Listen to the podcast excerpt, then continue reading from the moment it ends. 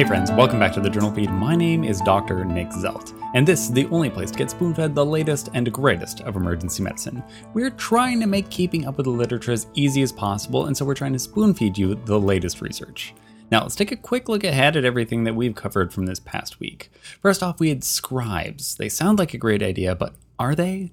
After that, a better way around beta lactam allergies, then a few tips on preventing post LP headaches. Following that, we had treating resistant bugs with long names, and then finally, the other side of the HeartScore coin, maybe not the wonder child we always kind of expect it to be.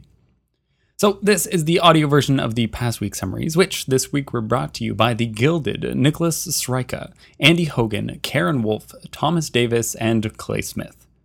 So, without further ado, we have the first article, which was titled The Effect of Medical Scribes in Emergency Departments A Systematic Review out of the Journal of Emergency Medicine. The favorite part of no one's job is writing notes on their patients. So, why not try to just hire someone to do it for you, at least for the initial visit? Would that make doctors more efficient, faster, most of all, happier? It would, right? There's some tenuous data out there that actually support that this is true. But how good are scribes really? Like, are they good enough for us to recommend that everyone be using them? These authors did a systematic review through electronic databases from 2010 to 2019 to find 20 studies for this review. Two of these studies were RCTs, and the other were just observational trials. Notably, 12 of these studies came from just two institutions, one from the US and one from Australia. By way of the garbage in, garbage out principle, 15 of these studies were deemed to be at critical risk for bias, and the last five were still at moderate risk for bias, so not amazing. The results of the review itself, uh, given the limitations, were low certainty. There was an association between scribes and a small increase in the number of patients seen per hour and the RVUs generated when scribes were present, as well as a slight decrease in the length of stay. The effect of scribes on things like clinical efficacy, access to healthcare, satisfaction of patients or physicians, and even financial productivity lack enough high quality data to make any real conclusions. There's also little to no evidence in the past 10 years on things like the cost to develop and implement scribe programs, or even on the quality of the documentation. Overall, the review concluded that more information is needed on the topic before anything like widespread implementation can be recommended. In a spoonful, in person scribes have weak evidence, showing them to improve the number of patients seen per hour and RVUs generated, but the effect is small and the data is poor. Other than that, not enough good studies have been done in the past 10 years to draw real meaningful conclusions. Then we have the second article, which was titled The Impact of an Antibiotic Side Chain Based Cross Reactivity Chart Combined with Enhanced Allergy Assessment Processes for Surgical Prophylaxis Antimicrobials in Patients with Beta Lactam Allergies out of the Journal of Clinical Infectious Diseases.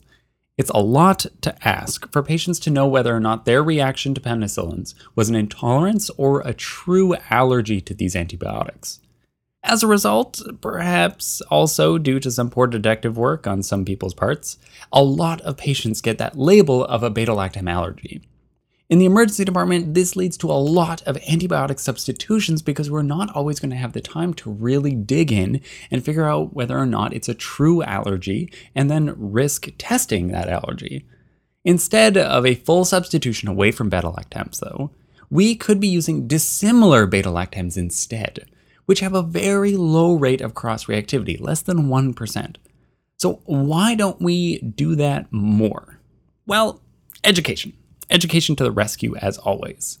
This was a single center retrospective before and after study that found that implementing formalized allergy history taking and the use of a cross reactivity chart for beta lactams in the context of a pre surgery infection prophylaxis program, so not in the emergency department, unfortunately, but all this led to significantly more use of structurally dissimilar beta lactam antibiotics instead of alternate antibiotic classes. This means that you could look up in this chart which antibiotic the patient was allergic to, and then see which beta lactam antibiotic you could use despite that allergy, thus keeping our antibiotic selections cheap and appropriate. The rates of dissimilar beta lactam prescriptions instead of switching antibiotics rose from 15 to 85% in the study. That's quite a bit. So, unless the patient had a confirmed type 2 to type 4 allergy, then safe alternatives were available for all the common beta lactams. The rates of reactions to these antibiotics was not significantly different in the before or after groups, though, to be honest, the study was not powered enough to find a difference in adverse events rates. So, we're not looking at patient oriented outcomes, but we are looking at something that's important, and that's proper use of antibiotics. A lot of substitutions were towards IV only cephalosporins, which isn't going to be useful in emergency department patients, but honestly, the whole program is a nice idea, and I'd love to see something like this implemented in emergency departments in some form. In a spoonful, implementing a standardized process for screening for beta lactam allergies, with the addition of a ready made substitution chart to guide the use of dissimilar beta lactams, increased using those dissimilar beta lactams significantly in a pre surgical setting, thus alleviating the need to use alternative antibiotic classes in many cases. Now, the third article titled Preventing Post Lumbar Puncture Headaches out of the Annals of Emergency Medicine. Now, although it isn't going to mark a good day for anyone really, except maybe medical students if they get to do the procedure, LPs are frequently done in the emergency department. A common consequence of this is post LP headaches, which are reported to occur anywhere from 3 to 33% of the time.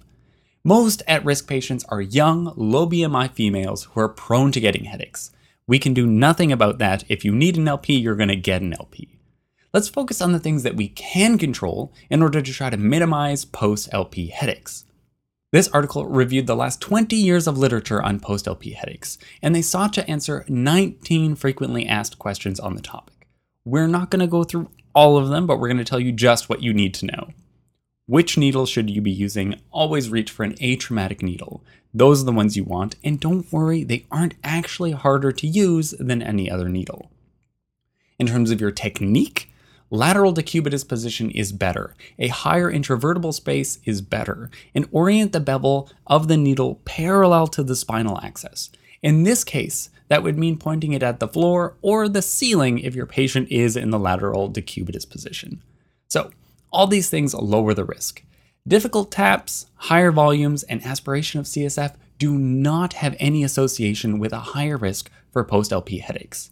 The jury is still out on needle diameter and stylet reinsertion, but these are pretty easy to just throw in there for good measure, and there's some evidence of them working in children, so the theory is pretty good.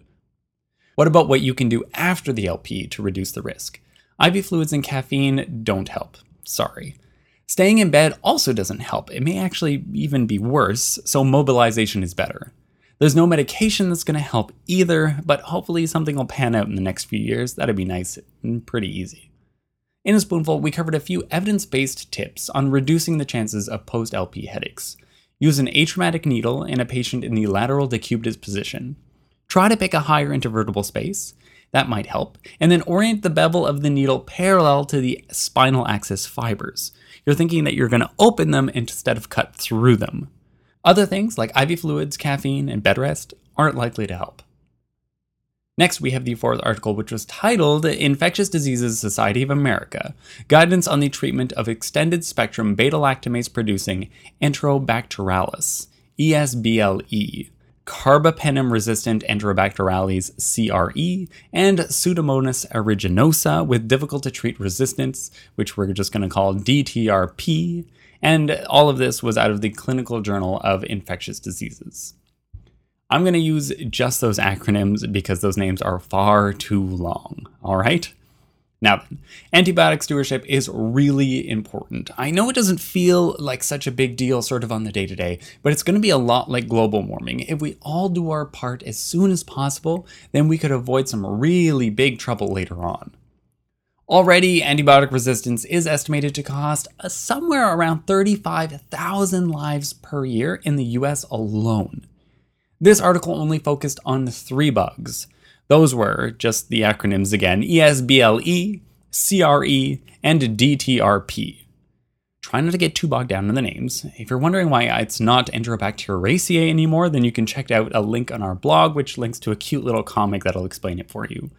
Of course, try to keep up with your local resistant patterns. That's going to be the most important thing, but these are going to be general recommendations. Now, then, they get these long, complex names, and it's not by accident. Extended spectrum beta lactamase producing means that ESBLE are resistant to most penicillins, cephalosporins, and aztreonams. But most other things actually work quite well against them, which is nice, unless they have other resistance, but that's another problem. The IDSA actually has a nice list of all the antibiotics which are likely to work, and that can help you out. But infections in and out of the urinary tract all have trimethoprim sulfamethoxazole listed as an option. Bigger guns like Cipro, Levo, and carbapenems should also work though.